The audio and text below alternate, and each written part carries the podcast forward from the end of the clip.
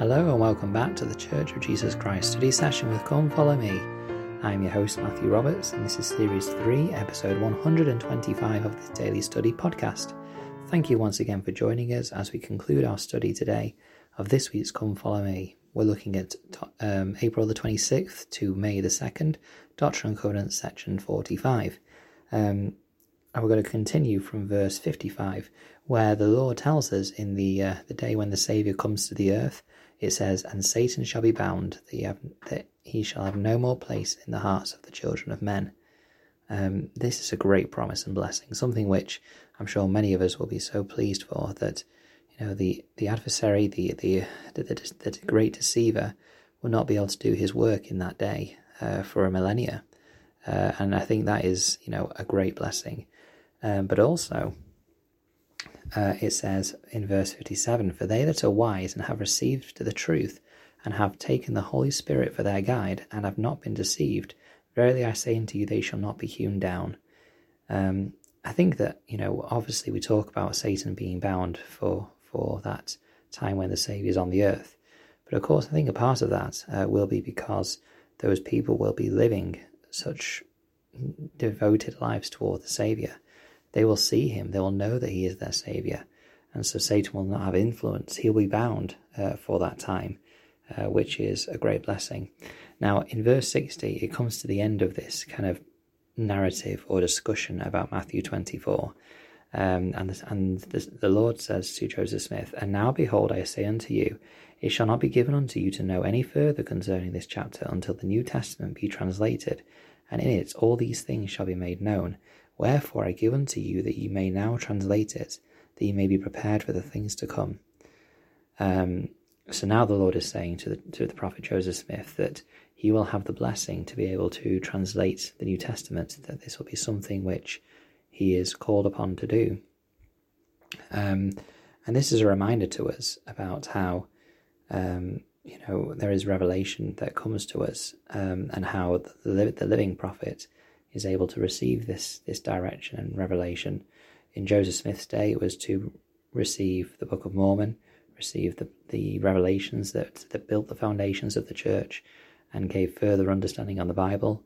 In our day, for President Nelson, it is all about gathering Israel on both sides of the veil, on making those adjustments to the church organization to prepare for a more home centered church. You know, whatever the, the day or decade or century it is, the, the prophet has been called for a specific purpose at this time to lead and guide the saints of the church in the specific challenges and, and things that they need to receive in that day. The prophet Joseph Smith was given um, prophecy about various things that would happen. For example, in 63, in verse 63, it says, Ye hear of wars in foreign lands, but behold, I say unto you that they are nigh, even at your doors, and not many years hence ye shall hear of wars in your own lands. This is, of course, before um, the the Great War uh, in in the U.S. Um, that would take place uh, in in the coming years. The American Civil War would be one that would shape that nation, uh, and in 1861, that's that's what happened.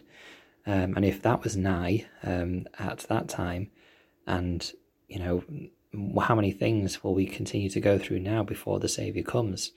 Um, and I think that that is something to be aware of. That you know these prophecies have been coming true, um, and so that is something which we must be aware of um, as we kind of move forward in our day.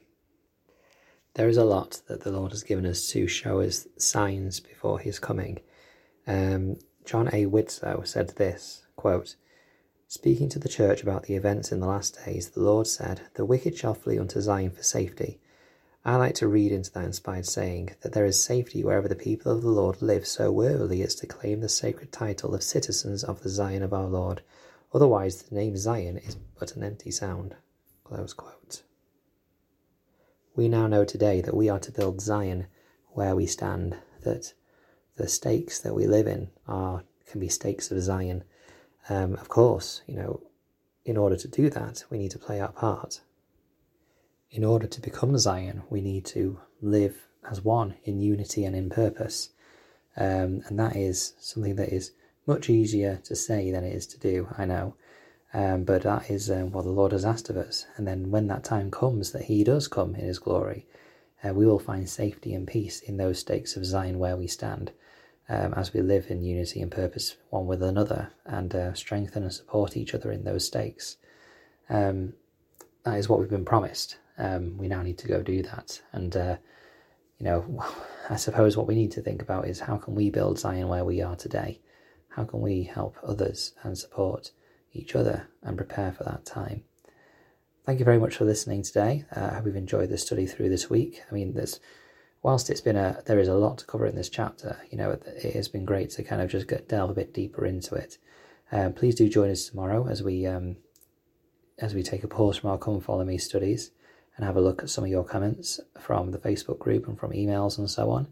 Uh, and it'd be great uh, to hear more from from listeners there about what you've learned from this week's study. And also, of course, uh, we'll be studying something which I've been looking at outside of the Come Follow Me studies as well. So um, thank you for joining us, and uh, please continue to um, share and subscribe and review review the podcast, and uh, it'd really help get the word out there. Until we meet again.